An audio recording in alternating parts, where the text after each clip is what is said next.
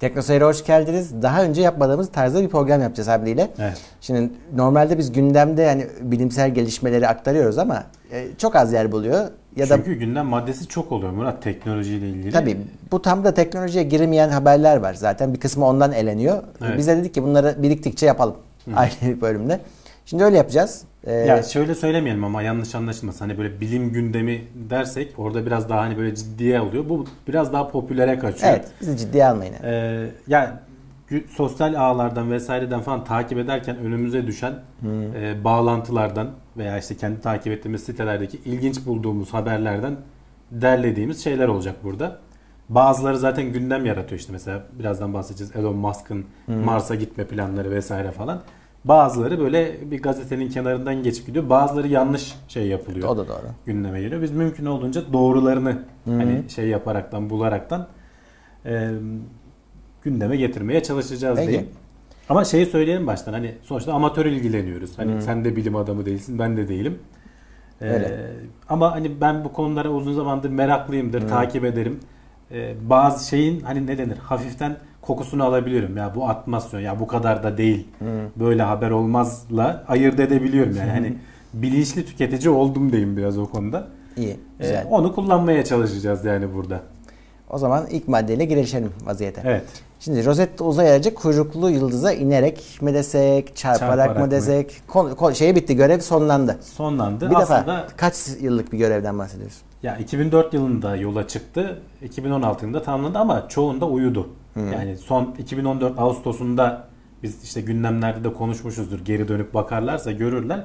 Ee, uyandı. O zaman herkes sevindi işte. Çünkü bir 10-12 yıllık bir uyku süreci var. İşte uyanacak mı, uyanmayacak mı? Pili yetecek mi? Çünkü Evet. öyle sorunlar da yaşandı geçmişte.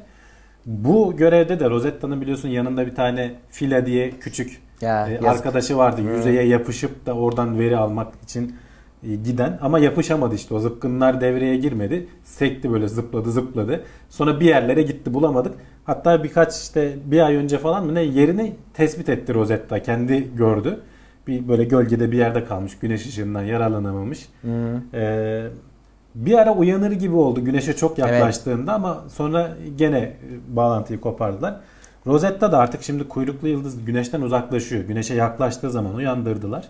Niye? Çünkü işte güneş panellerinin yeterince ışık alıp Tamam. e, işini görebilir halde olması lazım. E şimdi gitgide uzaklaşıyor. Bayağı uzun bir yörüngesi var. Niye çarpıyorlar ki? Yani başka bir yerlere gitmesin. Gitsin. Son olarak şimdi uzaklaşacak pili bitecek. Ya git, ne olacak? Yaklaşarak ama görüntü alarak çarptılar.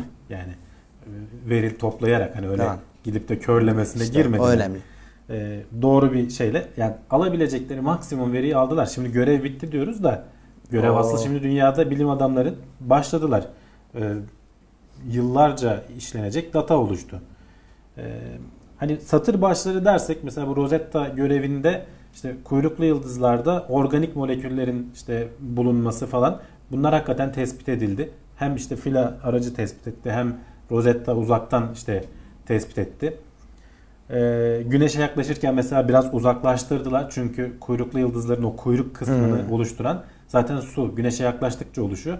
Hatta bak ilginç bir bilgi aklıma gelmişken söyleyeyim. O kuyruklu yıldızların kuyruğu hep güneşin aksi yönünde olur. Çünkü güneşin o radyasyonu iter. O, onlar su moleküllerinden, buz parçalarından ve su moleküllerinden oluşur. E işte onlar fışkırıyor sen ısındıkça. Donmuş haldeki sıvı Tabii. buharlaşıyor işte ısınıyor. İşte zarar verebilir diye uyduyu mesela uzaklaştırdılar Rosetta'ya bir ara. Şimdi tekrar yaklaştırdılar. Onun yörüngesini ayarlayabiliyorlar. İşte en son ayarlayarak da yüzeye kamikaze dalaşı yaptı. İndi diyenler var. Tamam çok hafif ama çalışmaz hale getiriyor sonuçta. Hani çarptı diyebiliriz. Ee, orada işte artık ömür boyu yörüngede duracak bir kuyruklu yıldızın Bir yerlere çarpı yok olana kadar şey kuyruk yıldızı. eğer yoluna bir şey çıkarsa tabi. Muhtemelen çıkmayacak. Uzay çok büyük bir boşluk Murat. Yani biz bildiğimiz bir zaman boyunca hep şey olur yani. Döner durur. Peki e, NASA'da Jüpiter'in uydusu Europa'da büyük ihtimalle fışkıran su Evet. kütleleri tespit etmiş. Şeyi söyleyeyim bu habere geçmeden önce bu canlı yayında verildi tabi çarptığı He. şimdi izleyemiyorsun kamera falan yok. Sadece böyle bir sinyal, Sinyal var geliyor. ekranda. Sinyal kesilmiş oluyor böyle şey gibi. Filmlerde olur ya böyle kalp atışı olur. Sonra böyle bir düz çizgi. Onun gibi bir şey oldu. Tam düz çizgi de olmuyor tabii. Olmuyor. Gürültü de var.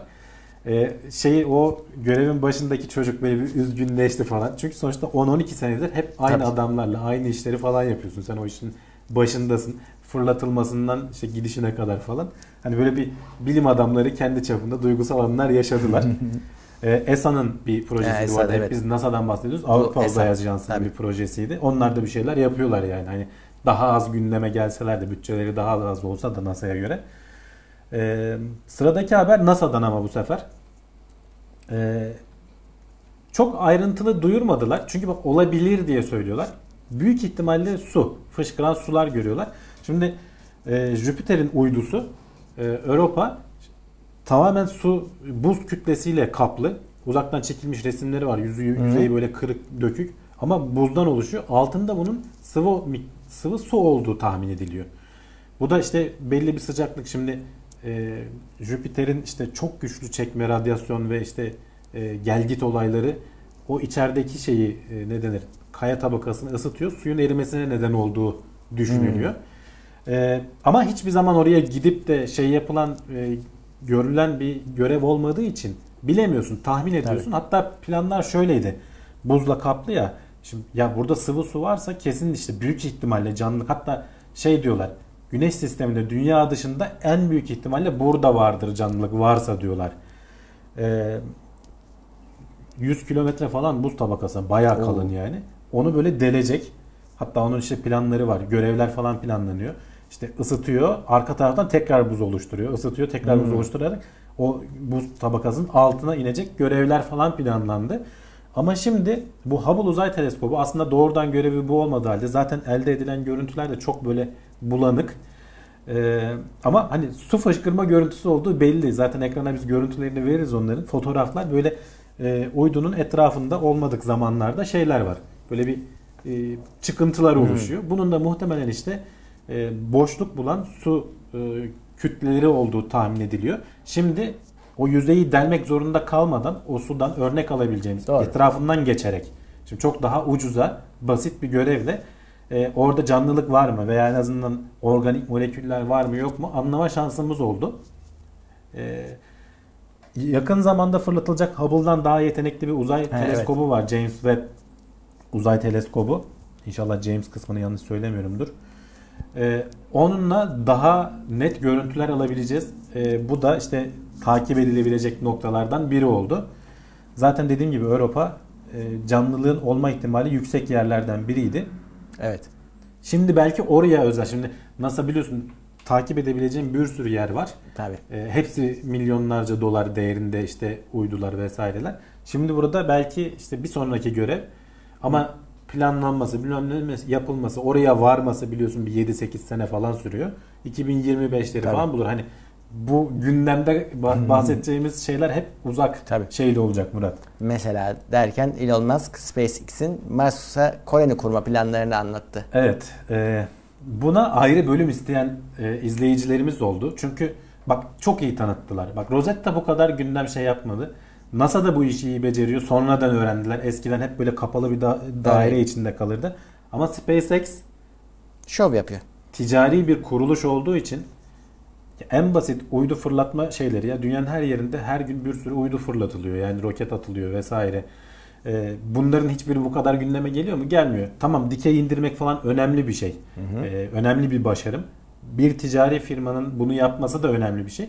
Ama bunu sunumlarıyla işte canlı yayınlarıyla falan o kadar güzel anlatıyorlar ki mesela iki tane işte genç çıkıyor bir erkek bir kız. Hep böyle her anı sana böyle heyecanlı bir şekilde anlatıyorlar. O işte indiği zaman böyle bağırışlar, çağrışlar falan. Apple'ın tanıtımları gibi. Yani biraz böyle olması lazım. İşi ticarileştireceksen, bu işten para kazanacaksan veya NASA durumunda da farkındalık oluşturacaksan. Çünkü insanlar diyor ki ya bizim vergilerimizi niye buralara Ee, harcıyorsun? havaya atıyorsun. Ee, şimdi Elon Musk çıktı. Ciddi bir aslında kongrede konuşma yapıyor. Hani öyle uyduruk bir yerde de değil. Kendi hayallerini anlattı Murat. hayal anlattı. aynen Yani e, tamam biraz gerçeklik sosuna bulandırılmış. Ama hani hesap kitap var mı desen çok fazla yok. Hiçbir şey yok. Tamam çıkıp da orada hani anlatsaydı da insanların anlayacağı şeyler değil. Kendisi de zaten bu işin hani çok uzmanı değil, bilim adamı değil. O bir yönetici yani genel müdür. Adamın yaptığı şirketini parlatacak, öne çıkaracak, insanların dikkatini çekecek hayalleri satmak. Çünkü muhtemelen yatırımcı arıyor zaten bir sonraki aşamada şeyleri. Tamam bak ayakları yere basıyor diyorum. Tamamen değil. Başka projeleri mesela işte 2002 yılında kurulmuş bir şirketten bahsediyoruz Murat. 2016 yılına geldiğinde NASA'dan e, ihale alabilir hale gelmiş. Tamam bir başarı var ortada. Tamamen hani balon bir firma değil. E, Elon Musk biraz fazla ön plana çıkıyor. Diğer işte Tesla ile olsun, yapay zeka konularıyla olsun. O biraz bazı insanları irrite ediyor, rahatsız ediyor. Doğru. Ya bu adam balon falan şey yapıyorlar ama sonuçta ayakları yere basan firmaları var. Her firmada kendi alanında bir şeyler yapıyor görünüyor şu anda. Bence Elon Musk sunum yapmasa daha iyi olur. Sunum yapmasa daha iyi. Hakikaten çok e, Felaket. hitabet sanatı iyi değil. Felaket. E, daha iyi birilerinin ama tabii şimdi sonuçta şirketin o parlayan yüzü işte biraz böyle hani Iron Man'deki Tony Stark mıydı? Ona böyle öykünme falan Tamam. olduğu söyleniyor. E, ama şey hitabet kısmına en azından belki çalışsa biraz daha iyi olur. Hani Çok tutuk. Çok tutuktu. Çok. Biraz sıkıcıydı hakikaten. Anlattığı şeyler ilginç olmasına rağmen. işte şimdi mesela diyor ki 2025 yılı çok yakın bir tarih Murat. Yani daha Mars'a gönderdiği büyük çaplı roketinin denemesini bile yapmadı. Şimdi SpaceX'in e, Falcon 9 roketi var. Onun daha da büyüğü Falcon Heavy diye bir şey yapacak. Onunla gidecek falan. E, NASA'dan daha belki işte bir tonluk falan yörün şeye Mars'a işte 2020'li yıllarda kargo indirecek falan. Hani o görevleri Tabii. daha NASA'dan ihalesini alacak da işte kendine fon sağlayacak falan da. Çok uzun daha işler. bunlar ortada yok. Daha o Falcon Heavy e, roketinin denemesi bile yapılmadı. 2018'de yapılacağı söyleniyor. Onun da gecikeceği söyleniyor. Ki bu arada biliyorsun geçen ay başında e, roketleri rampadayken patladı. Patladı. Ee, onun da sebebini bulamıyorlar. Ee, çünkü zor hakikaten. Çarpma öncesi orada da mesela değişik teoriler var. Çarp, patlama öncesi bir çarpma sesi var. Acaba şey mi diyorlar? Sabotaj ihtimalinden falan bahsediliyor. Ee, helyum tankından olduğu tahmin ediliyor ama hani net bir şey bulabilmiş değiller. Çünkü daha hani ortada bir şey yokken patladı Evet. alet. Yani tamam fırlatmaya testleri yapıyorlardı ama daha ortada bir şey yokken patlama gerçekleşti. Biraz bulamıyorlar yani şu an. Hatta çevrede görüntülerini falan çekenler varsa bize göndersinler falan dendi. Elon Musk kısaca şu Mars konusunda biraz değineyim. Ee, ya planları şu. Yörüngeye bir tane işte 100 kişi gönderi taşıyacak Hı. bir uzay mekiği olacak. Ee, 1 milyon kişiye ulaşacak bir koloni kurma. Kendi kendine yetebilmesi için bir koloninin 1 milyon kişiye ulaşması lazım. Diyor ki işte önce uzay mekiği çıkacak. Sonra yakıt tankını da fırlatacağız. Yakıtı uzayda alacak. Tekrar Mars'a gidecek. O yüzeye inecek. Tamam yani aldığı yakıtla hakikaten yapabilir. Belki yüzeye ama şeyden hiç bahsetmedi. Mesela yüzeyde bu insanlar nerede Ne yaşayacak? Oraya gidene kadar bu insanlar nasıl e, bir şartlar altında olacaklar? Uzayda işte maruz kaldıkları radyasyon ayrı bir dert. E, o kadar insan sonuçta normalde hani NASA'nın hep görevlerinde özel eğitilmiş, yetişmiş astronotlar psikolojik testlerden geçiyorlar görevi tehlikeye atmasınlar diye. Sen şimdi 100 tane adamı gönüllüyü diyelim. Ne kadar elesen de kavga çıkar birbirine dalarlar. Onun işte karısına kızına baktın muhabbetleri olacak. Yani bunlar iki senelik bazen hani duruma göre yolculuktan bahsediyorsun. Yüzeye indin. Orada nasıl bir ortamda yaşayacaksın? Yer çekimi dünyanın üçte biri kadar. Senin vücudun metabolizması değişiyor. Kas kaybediyorsun. Geri dönme planları da yapıyor Elon Musk. Ama nasıl döndüreceksin o adamı? Dünyaya geldiğinde kalbi yetecek mi? Kalp yetmezliğine mi girecek? Yani bunların hiçbirini bahsetmedi. Soru cevap kısmında soranlar oldu. Söylediği şeydi. Ya biz tren yolu gibi düşünün diyor. Amerika'nın doğusunda işte yerleşim vardı. Vahşi batıya tren yolunu çektiler. Sonra insanlar bir şekil gitti. Biz tren yolu olacağız. Diğer sorunları da başkaları çözecek diyor. Dediğim gibi hayal satıyor aslında. Parası olan yatırımcıları ikna edebilirse para alacak şirketine. Sonra işte Mars'a gitme şeyleri yapacak. Ama şey gerçekçi değil. İşte her e, gemiyle 100 kişi göndereceksin. İşte 10 bin gemi göndereceksin de yani onlar çok uçuk projeler. 2000 işte 40 yıl içinde 60 yıl içinde orada 1 milyon kişiye ulaşacaksın. Ya insanlar oraya niye gitsin ki? Yani. Yani orada insanları çekecek. Tamam diyelim ki başta hevesli insanlar buldun. Bir grup macera perest gitti. Ya orada hayat mutlu çok süper mi olacak? Yani çölün ortasına indin. Çok meraklıysan git işte orada da çöl var. Orada daha da kötü yani hani hem soğuk hem işte nefes alamıyorsun bilmem ne. Geri, radyasyon geri var. gelemiyorsun.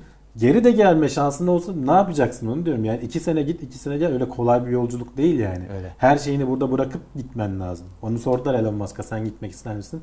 Ya işte planları yaparız şirketin geleceğini işte e, sorun olmayacak bir hale getirdikten sonra neden olmasın falan He. dedi. Ya biraz e, hani buna ayrı program çekilecek bir şey değil işte. Biraz hayal. Evet. Şeyi unutmasın insanlar onu tekrar söyleyeyim. SpaceX bir NASA değil. Ticari bir kuruluş. Rakipleri var. United Launch Alliance var mesela. Lockheed Martin falan gibi ortakları olan. Onlarla yarışıyorlar NASA'dan ihale almak için falan. Biraz böyle gündeme gelip reklam falan faaliyetleri olduğunu da insanlar soru işaretiyle yaklaşsınlar. Evet. Tamam tamamen balon değil. Bazı başarıları var. iyi yaptıkları şeyler var. Ama çok çok çok ekmek yemeleri lazım. Hepimiz hani insanlık olarak yememiz lazım. Bu Mars'ta bir koloni kurma, işte çok gezegenli e, insanlık falan. Bunlar günün birinde olacak. Ama 2025-30 falan hani zor. Evet. Ya başarırlarsa helal olsun yani. Çok zor. o yüzden buna çok girmedim yani. Hani ayrı bir program çekmedik. Türkiye Uzay Ajansı için çalışmalar tamamlanmış. Ne o? Evet biz de Murat Biz nereye gidiyoruz? İnşallah çalışmaları tamamlıyoruz. 2016 yılı olmuş sene.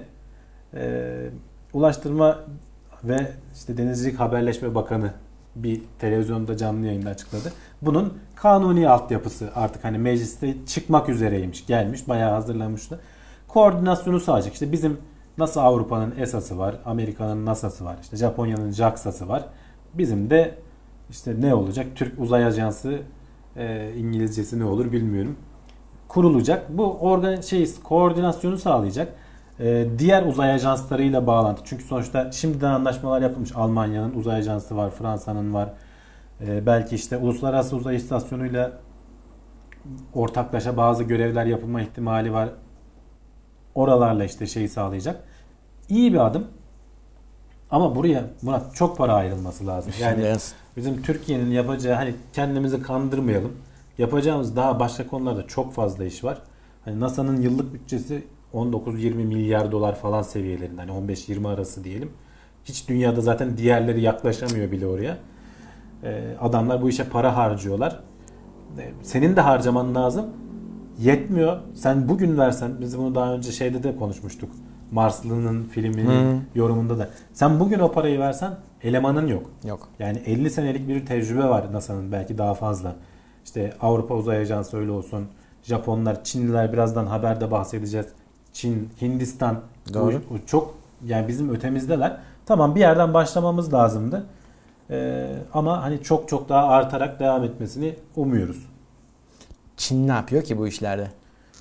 Ee, şimdi bu aslında çok yeni bir haber değil. Ama ben yeni karşılaştım. Tamam. Ee, biz gündemde bahsetmiştik.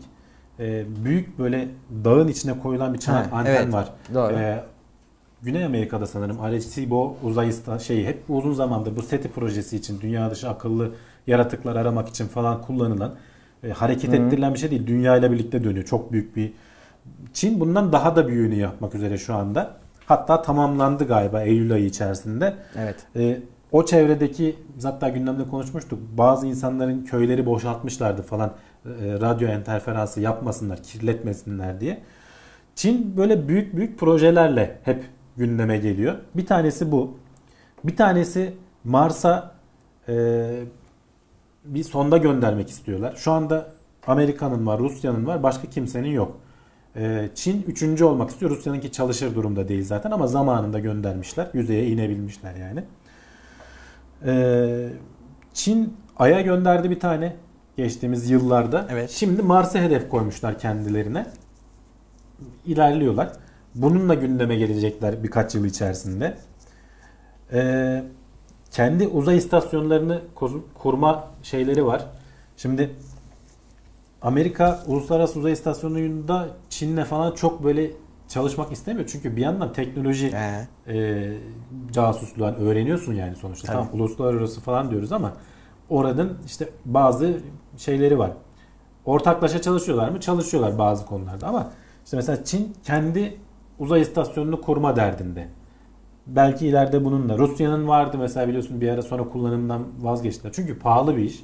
Ama Çin'in de biraz yükselen bir ekonomi olduğunu düşünürsek bu aralar o da tabii tartışmalı ne Evet, kadar şey olacak. tabii. Ama böyle bir projeleri var. İleride bununla da gündeme gelecekler. Ee, dünyada CERN var biliyorsun Hı hı. Avrupa'da Fransa ile İsviçre sınırında böyle 20 küsür kilometrelik 27 kilometrelik bir şey e, tünel parçacık hızlandırıcı. Hani bu işleri takip edenler Higgs bozonu işte tanrı parçacığı falan da diyorlar ya. Onun bulunmasını sağladılar. En önemli başarıları o. E, 1960 yıllarında teorisini geliştiren adam şimdi hatta Nobel ödülü falan aldı geçen sene. E, bunun daha da büyüğünü yapmak istiyor Çin. E, alanları var. 50-100 kilometre hatta yani öyle acayip bir rakam. E, ve çok çok çok daha büyük enerji enerjiyle parçacıklar. İşte şimdi bir tane işte X bozonu şey yapabiliyorsun. Onun da yüzlercesini aynı anda belki tespit edebileceksin falan. Tabi bilmiyorum planlara ne kadar gerçekleşir. Çünkü bu CERN dediğimiz bütün dünyada ülkeler ortak mi? katkı sunuyor, para şey yapıyor falan da öyle oluyor Murat. Bu işler zor iş. Zor. Ama buna da kalkışmış durumdalar. Hani yapma planları var. Uzaya gitmenin yanında Murat dünyanın en derinine inmek de ayrı bir proje. Doğru. Biliyorsun 11 kilometre e, derinliğe kadar uzanan yerler var Doğru. okyanusta. E, her yere gidemiyorsun. Yani 6000'in ötesine giden 3 tane mi ne ülke varmış. 6000 7000 kilometrenin altına inen. Çin bunlardan biri olma peşinde. Yani farkındaysan hep böyle enleri Evet. oynuyor. Yani bu biraz hem reklam amaçlı hem de bir yandan sonuçta bir hedef koyuyorsun. İşte Elon Musk'ın Mars kolonisi gibi. Tam o bir hedef mesela. Ona ulaşmaya çalışacaksın. Ne kadar olursa. Çin de böyle büyük büyük projelerle daha çok gündemimize girecek. Böyle girsin gündeme boş ver. Evet bunlarla girsin. Başka şeylerle gireceğine bunlarla girmesi daha iyi. Ee, ABD'li bilim insanları yeni bir teknik kullanarak 3 ebeveyni bebek dünyaya getirmiş. Evet. 3 ebeveyni nasıl oluyor? Nasıl diyorsun. oluyor? E, tüp bebek e, bir tane genetik hastalığı var. Hmm. E, mitokondriyal DNA. Şimdi hücrenin içinde mitokondri şeyde lisede biyolojide görmüşüzdür. Böyle enerji sağlayan Evet. falan bir şey var. Onun kendi DNA'sı var. Kendi içinde çekirdeği gibi DNA'sı var. E, bununla taşınan anneden gibi bunlar sadece anneden çocuğa geçiyor. Bununla taşınan bir hastalığı varmış genetik. Mitokondriyal DNA'yı mitokondrisini değiştirerek e, başka bir anneden alıyorlar. Sağlıklı bir anneden. Daha doğrusu burada şöyle yapıyor. Sağlıklı bir annenin yumurtası alınıyor. Çekirdeği çıkarılıyor. Hasta annenin çekirdeği sağlıklı annenin yumurtasına koyuluyor. Babadan da sperm alınıyor. Böylece 3 kişi yani e, donör yumurtayı veriyor ve mitokondrisini veriyor. Doğa, orada da bir DNA'sı var yani. Anneden çekirdek alınıyor yani asıl e, DNA'nın olduğu şey. Tabii çocuğun çok büyük oranda gerçek annesi ve babasından oluyor genetik şeyi ama e, hastalıklı kısmı almamış oluyor bu sayede. Bu çocuk şu anda doğmuş ve yani 9 aylık mı 8 aylık mı yani büyük büyümüş yani hani bir sorunsuz bir şekilde ve bu bir yeni bir yöntem. Eskiden şey deniyorlarmış. E, sadece mitokondriyi değiştirmeye falan çalışıyorlarmış da olmamış. Çok daha küçük bir parçacık herhalde şeyin hücrenin içinde yapması daha zor. Ama bu şu anda e, Amerika'da uygulanan daha doğrusu Amerika'da dedim Amerikalı doktorlar uyguluyor ama orada tabii bu tür şeyler biliyorsun etik sebeplerle yanlış Meksika'da uygulanıyor. Oradaki hastanelerde onların işte dünyada da böyle yerler var Murat şimdi e, hani din turizmi, kültür turizmi de var ya bilim turizmi de var. Adam Var. Amerika'daki kanunlar, Avrupa'daki kanunlar izin vermiyor. Vermiyor. E gidiyor oradaki doktor ister istemez işte Meksika'ya gidiyor, Filipinlere gidiyor. Oralarda te- şeyler kuruluyor. Veya bizde de mesela bir benzeri Kıbrıs'ta var. Bizde, bizde de mesela çocuğun erkek mi kız mı olmaz seçme ihtimalin var normalde. Türkiye'de yasak. Ama Kıbrıs'ta gidip çok yaptıran duydum ben. Doğru. Doğru. Ee, Bunlar gitgide artacak yani. Tabii.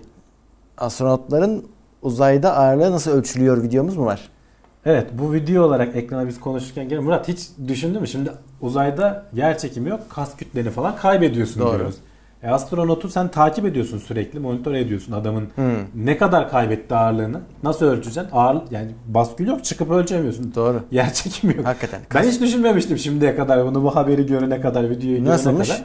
Ya çok basit bu e, lise düzeyi fizik aslında F eşittir ma diye bir formül vardır He, ya. Evet. İşte orada bir alete böyle tutunuyorsun. Sana bir kuvvet uyguluyor. Sonra o alet direkt yavaşlıyor. Yani bırakıyor. Senin o kütlene uygulanan kuvvet ne kadar e, işte ivme ürettiği senin kütleni ölçüyor yani. Dünyada kütleyle ağırlık aynı. Uzayda tabii ağırlığın olmuyor. Kütlen oluyor. O Tabii. mass denilen kütlemiz oluyor. İşte onu ölçüyorlar. Ee, şey yöntem buymuş. Onun videosu girer böyle bir yerlere tutunuyorlar. Komik bir görünüm oluyor. Ee, kaybolan yıldız tespit edilen ilk başarısız süpernova olabilir. Evet. Kaybolan yıldız. Yıldız kayboluyor Murat. Nasıl? Şimdi süp, e, kara deliklerin oluşması süpernova patlamaları. Şimdi yıldızların hep şeyidir. Hidrojen yakıp helyum oluştururlar. Bizim güneşimiz de böyle yapıyor. Yakmak derken işte füzyonla birleştiriyor. Hı hı. E, helyuma dönüştürüyor ve oradan çok ciddi bir enerji çıkıyor. Şimdi yıldızda şöyle bir durum var. Çok fazla kütle bir arada kütle biliyorsun kütle çekiminden dolayı kendini çekmeye çalışıyor.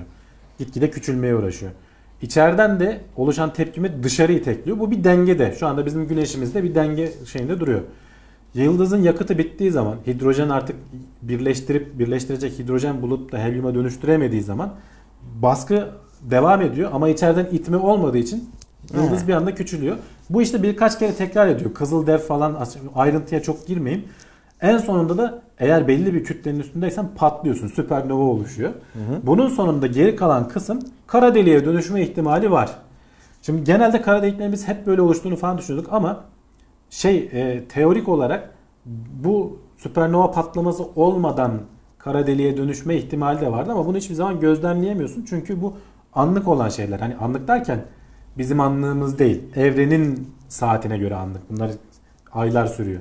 Aynen 2009 yılında da e, NGC 6946 galaksisinde bir yıldız var. Binlerce biliyorsun. O böyle birkaç ay boyunca çok fazla e, ışıyor. Sonra bir anda kayboluyor görüntüden. Patlamadan dolayı oluşan etrafındaki gaz, toz falan şu anda tespit edilemiyor.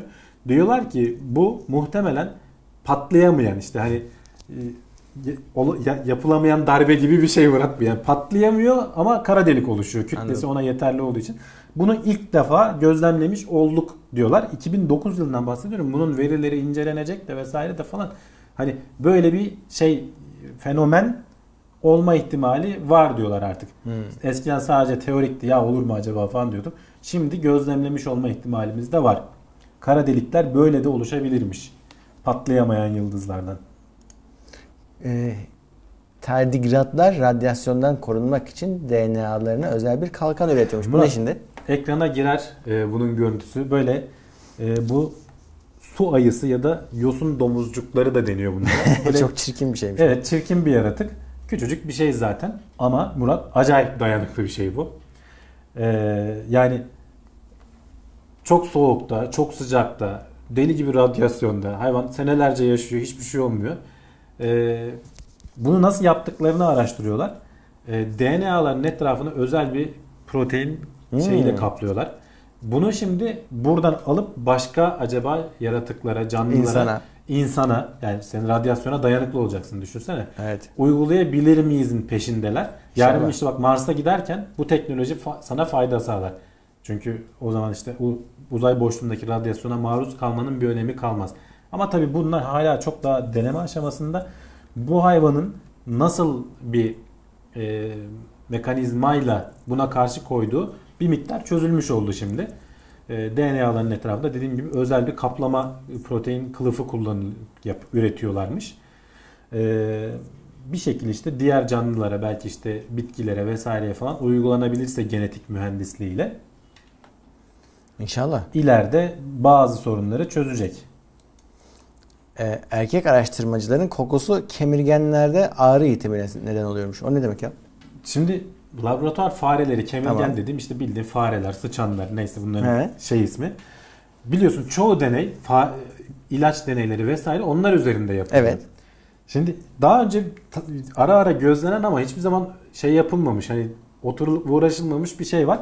Erkek araştırmacılar odaya girdiği zaman ağrı eşikleri azalıyor. Özellikle de dişi fareler. Erkek farelerde gözlenmiyor.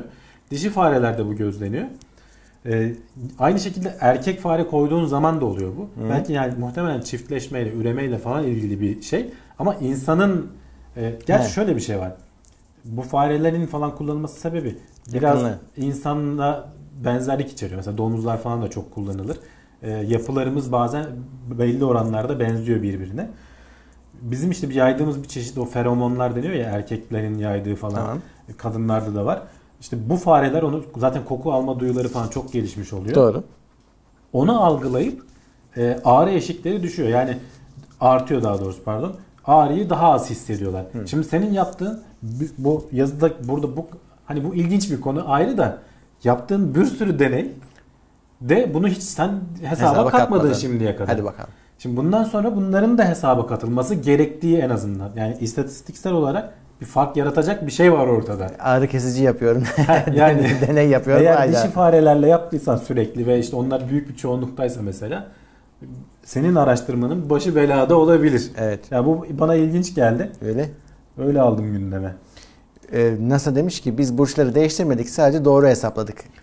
Evet bu bu haber Türkiye'de çok gündeme geldi. bu o Birkaç- haber. Bu bir- her sene geliyor Evet. ki gündeme. Çorba. NASA burçları değiştirdi falan Ha. diye. Şimdi burçların falan değişti yok Murat. Burçlar ta Babiller zamanında falan ortaya çıkan bir şey ama dünya işte 2000 sene 3000 sene civarı bir zaman olmuş düşün.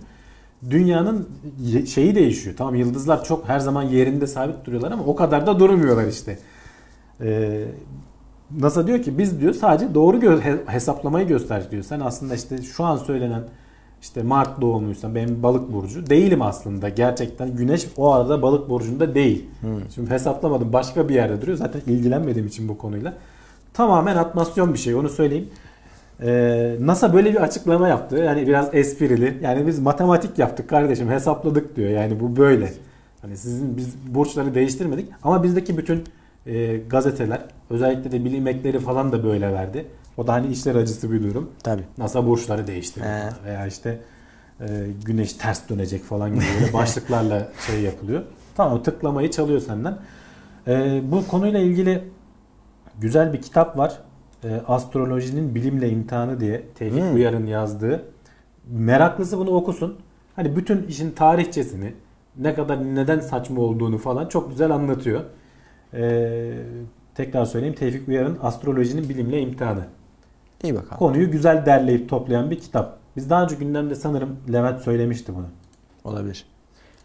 Ee, İngiliz Veterinerler Birliği bazı köpek türlerinin sahiplenilmemesini istiyormuş. Evet. Tahmin edebiliyor musun sence hangi köpek türleri Ee, olabilir? Yani şimdi niye olduğuna bağlı. Hani saldırganlıkları yüzündense işte pitbull şu bu geliyor aklıma Evet ama onlar doğru. Pitbull ve Böyle daha küçüğü onun. Ha, o Böyle- pak Allah Allah onda hiçbir şey yoktur ya. Ama işte mesele saldırganlık değil. Murat, bir bakteri falan bunlar- var üstünde?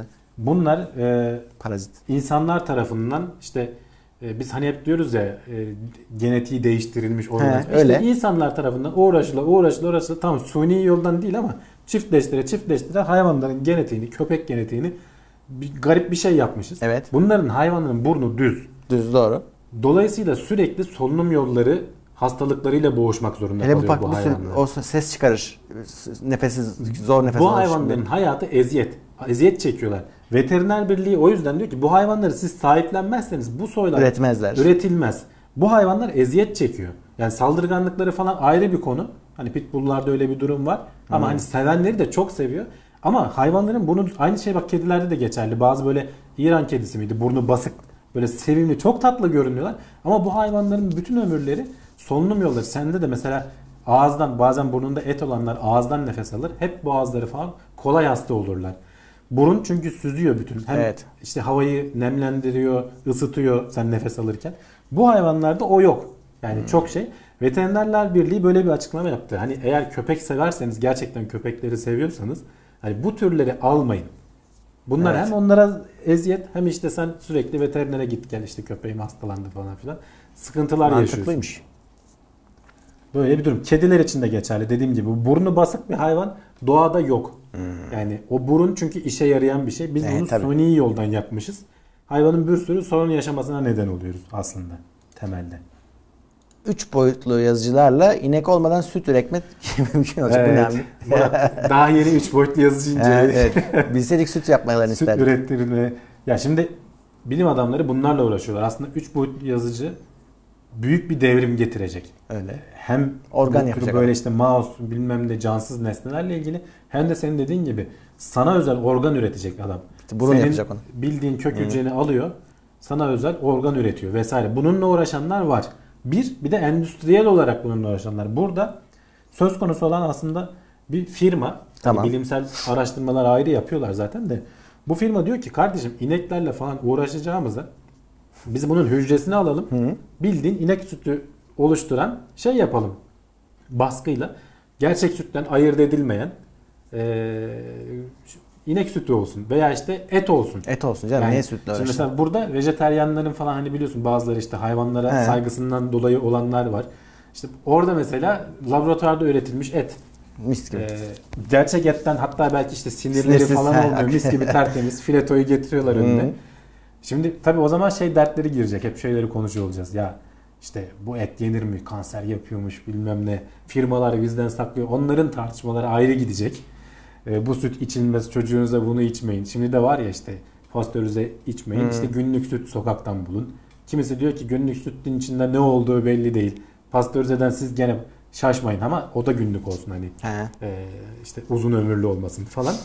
Bir tartışma da burada önümüzdeki yıllarda buradan açılacak. İşte laboratuvar eti yenir mi, yenmez mi? Tadı o zamanın yenir. çocukları aynen gençleri, insanları diyecek ki kardeşim mis gibi et işte ya yiyoruz, oh cözür cözür pişiriyoruz falan. Ee, birileri de diyecek ki o aslında seni kanser yapıyor falan filan. Gelecekte de bunları tartışacağız. Firmalar şimdiden bunun araştırmasına başlamış. Bunu üreten aynen işte Coca-Cola gibi bilmem ne gibi firmalar olacak. Sana sütünü laboratuvarda üretip adam inekler de eziyet çekmeyecek. Evet. Mantıklı. Birazdan e, bununla ilgili bir başka haber gelecek inekler demişken insanların et tüketimi o kadar çok inek şey yapıyorsun ki küresel ısınmaya katkı yapıyor. He, evet gazlarından Onların değil mi? sonuçta tabii yani gübreleri vesaire biliyorsun atmosfere belli gazları salıyor. E, Çok fazla et tüketirsen çok fazla inek besliyorsun. E, ciddi anlamda küresel ısınmaya etki ediyor. Belki bu da uzun vadede öyle bir çözüm olabilir. Ee, laboratuvar ortamında geliştirilen kemikler domuzlar üzerinde iyi sonuç vermiş. İşte az önce konuştuğumuz 3 boyutlu ama bu printer'dan basılmamış kök hücreden Hmm. işte kalıba sokuluyor herhalde. E, kemiği şimdi normalde yapıyorlar. Pro- e, protez kemikler veya işte bazen platin, milatin falan gibi titanyum gibi e, şeyler kullanıyorlar. Metaller kullanıyorlar ki yani insan vücuduyla etkileşime girmesin. Bu senin kök hücrenden alınıyor. Biliyorsun vücut her şeyi kabul etmiyor, reddediyor. Tabii. Burada senin kök hücrenden alıp kemiğin dokusunu, o ölü dokusunu belki işte laboratuvarda basıp e, kök hücrenle ilik oluşmasını sağlıyorlar. Böylece hem kemiğin oluyor hem de içinde iliği de olan gerçek kemiğin belki senin şeklini de alıyordur tam vücudunun şeyi. e, üretilmesini sağlıyor. Hem istediğin gibi şekil veriyorsun. Oraya uyacak tam parçayı geliştiriyorsun.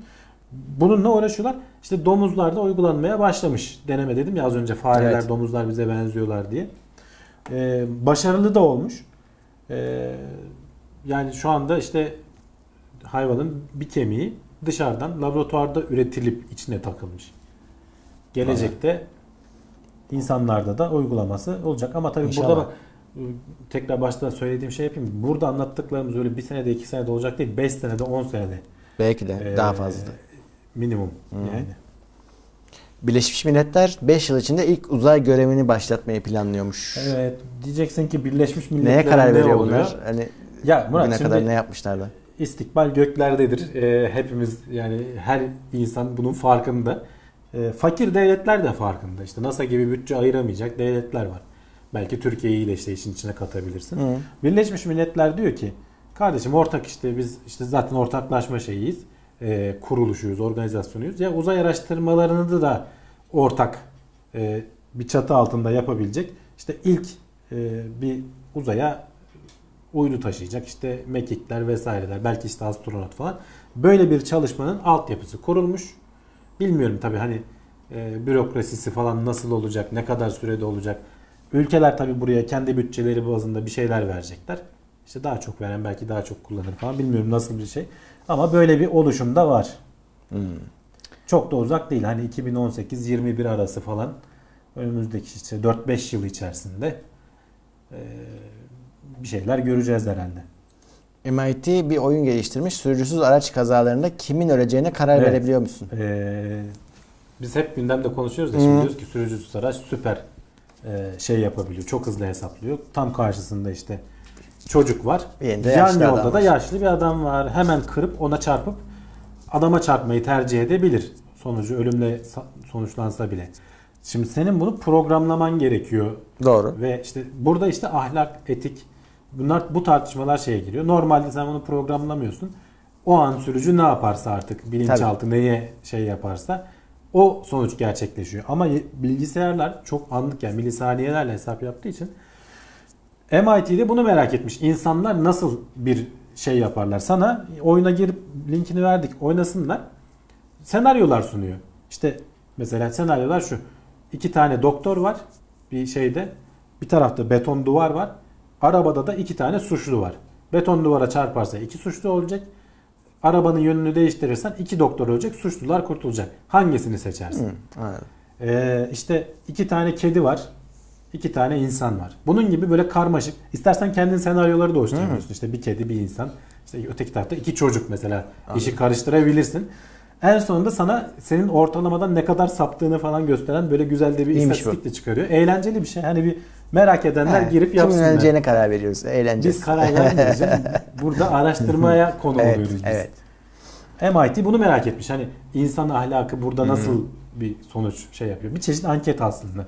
Sonra o sonuçtan yapay zekayı öyle işte Öyle. insanlığın kararı bu. E, öyle olacak. Ama yani bir, bir karar vermek zorundasın sonuçta. Ee, Bunlar insanlığın ileride çözmesi gereken sorunlardan biri. bak bu enteresan bir şey konu. Su rezervuarlarının küresel ısınmaya etkisi daha önce tahmin edilenden daha fazlaymış. Evet. Mesela sen Barajdan mı? Baraj tabii. Su bütün 1 milyonu aşkın irili ufaklı büyüklü küçüklü su birikintisi var. Yapay yollarla yapılmış. Evet. Ve bunlar sen ya şimdi uzun zamanda olan doğal yollarla olanlar bir süre sonra dengeye oluşmuş oluyor. Senin yapay yaptığında su basıyor yani hatta bizde de var işte Evet. Hasan Keyfi su bastı falan. Oradaki bitki örtüsüne falan da sen suyun Doğru. altında kalıyor ve bunlar bir süre sonra çürümeye başlıyorlar. Doğru. Ve orada işte can topraktaki Hmm. bakterileri falan her şeyi düşün.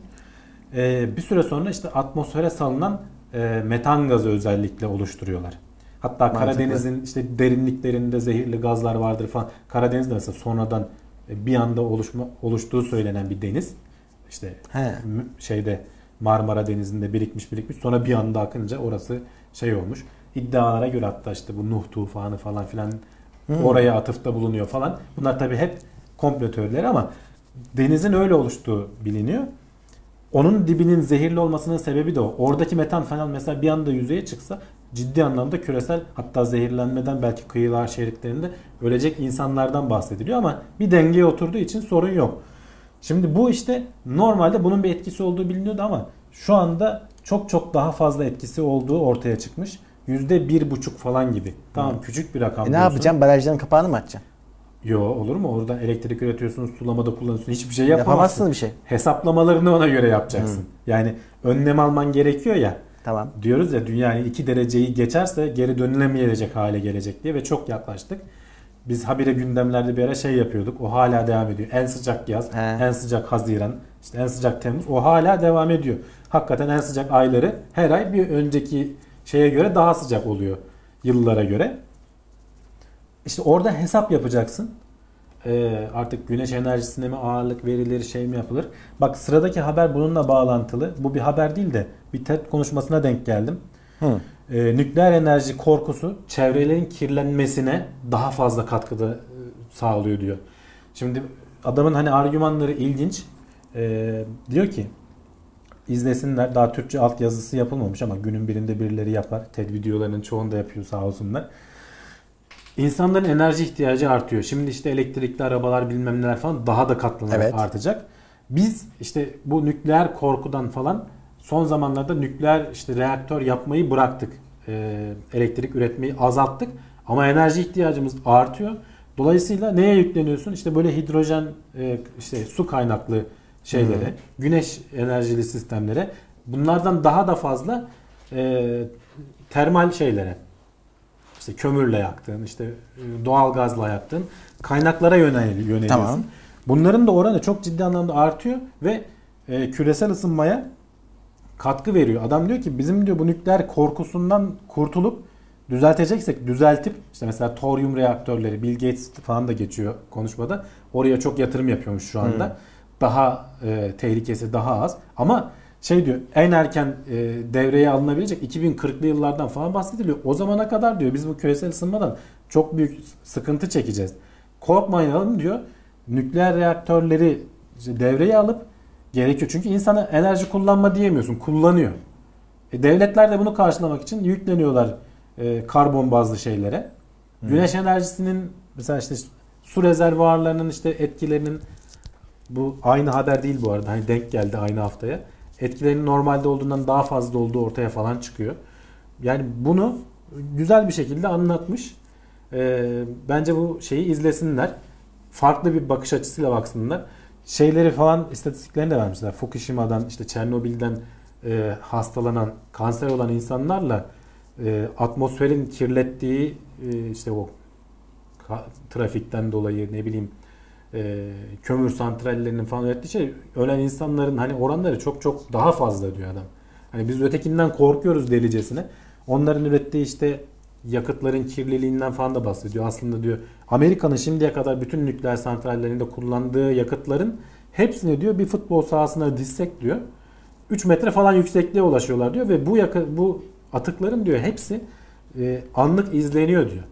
Ötekini diyor atmosfere salıyorsun ne olduğunu bilmiyoruz diyor adam. Nereyi etkiliyor, dünyaya nasıl bir etkisi oluyor. Hani çok dolaylı. E, bu da bir başka bakış açısı. Benim ilgimi çekti şey olarak, konuşma olarak. E, merak edenler izlesinler. evet. Yorumlarda da konuşuruz. Hı hı.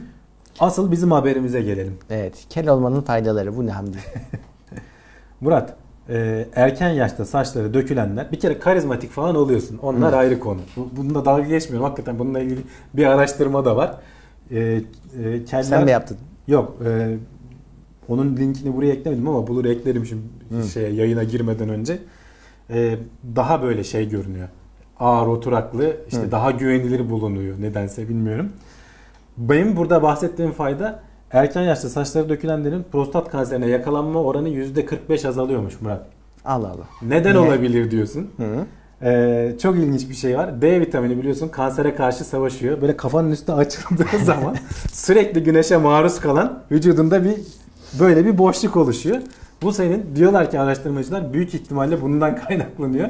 Biz D vitamini konusunda zenginiz Murat. Hı. Moralimizi bozmayalım. Bu arada o yapılan araştırmada saçların dökülmeye başlaması döküldükten sonrakinin oluşan psikolojik baskıdan daha fazla insanları etkiliyormuş. Hani ya döküldü dökülüyor çok işte aman teller elime geliyor falan. Şimdi bizim mesela artık derdimiz kalmadı. Rahatladık. Yapacak bir şey yok. Kabullendik sonucu değil mi? Evet. Seneler oldu. Ama işte dökülmeye başlayan arkadaşların durumu çok çok daha. Bu hakikaten bir psikolojik baskı oluşturuyor insanların üzerinde. Sen D vitaminine baktırdın mı? Baktırmadım. Bence bir baktır. Ee, şaşırabilirsin. Gayet Vallahi normal ya da az diğer- çıkabilir. Hayır az çıkabilir de diğer insanlara göre daha fazla. Valla bilmiyorum. Sürekli şapkayla mı geziyorsun güneşte? Değil. Yok. E İşte saçı olan adama göre o bölgeler daha fazla D vitamini Hmm. sentezleyecek kadar güneşe maruz kalıyorlar. Güzelmiş. %45 oran İyi az rakam, değil. iyi rakam evet. O D vitamininin e, yalnız şakası yok. Hakikaten kanserle ilişkisi e, çok konuşuluyor ve çoğu insanda az çıkıyor. Hatta şey söyleyenler var. Şimdi gidiyorsun test yaptırıyorsun. Orada referans değeri vardır. Onun altındaysan kötü, üstündeysen işte iyidir falan derler ya. O referans değerlerinin geçerli olmadığını aslında çok çok daha yüksek olması gerektiğini söylüyorlar. Yani sen adam iyisin diyor oradaki referans değerini ama yok onun çok daha ötesinde olman gerekiyor aslında. Ya Murat şimdi kapalı ortamlarda yaşıyoruz. İşte arabaya Evet. biniyorsun kapalı. Güneşe çıkacağın zaman da işte öyle bir şey var ki işte kanser olursun güneş ışıklarından bilmem. Tamam ya çıkıp da 2 saat öğlenin 12'sinde güneşte yatma. Ama biraz güneş alman hani birazcık böyle teninin ısınması işte D vitamini sentezlemen açısından dışarıdan aldığında da aynı şey olmuyor.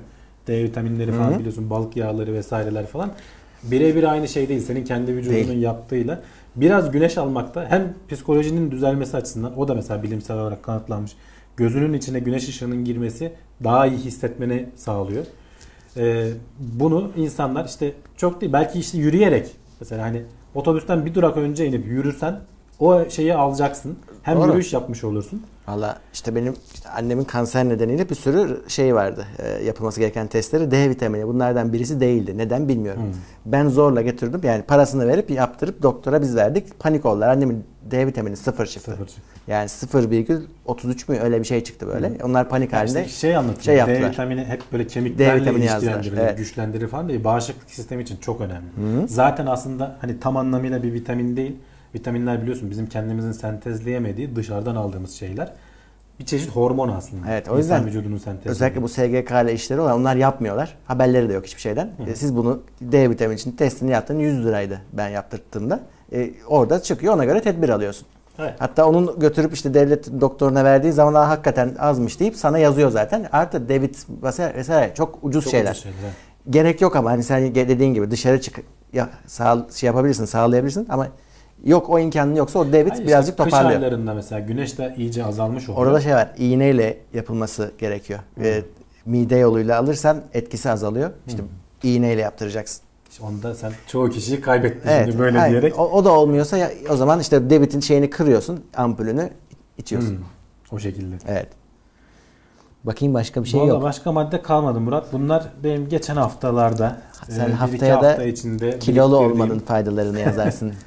göbeğin faydalı kanserin yüzde bilmem kaç etkiliyormuş diye. E, Ya bilmem hani her haftaya bu kadar birikir yok mi ama birikmez herhalde ama şey biriktikçe yaparız. Yorumlar Biriktikçe yaparız. yorumlar önemli. Yani istiyorlarsa devam ederiz. Evet yorumlarda e, şey yapsınlar. Yorumlarını da söylesinler hani kendi E, tabii. şeylerle ilgili. Tabii ki. Ha, şey var. Mesela haftalık gündeme malzeme yapıyorlar ya. Biz onlardan Ha, evet, faydalanıyoruz. burada Buna da bilim gündemine malzeme Bazen yapıyorlar. yapsınlar. E, zaten bazılarını oradan almış olabilirim. Bir de işte özellikle istiyorlar Elon Musk bölümü çek diye. Ama o bölümü çekilecek bir bölüm değildi yani onu tekrar söyleyeyim. Peki Öyle Hamdi. Murat. İyi bayağı madde hazırlamışsın. Teşekkür ediyoruz sana. Evet. Bir sonraki bilim gündeminde görüşmek üzere. Görüşmek üzere.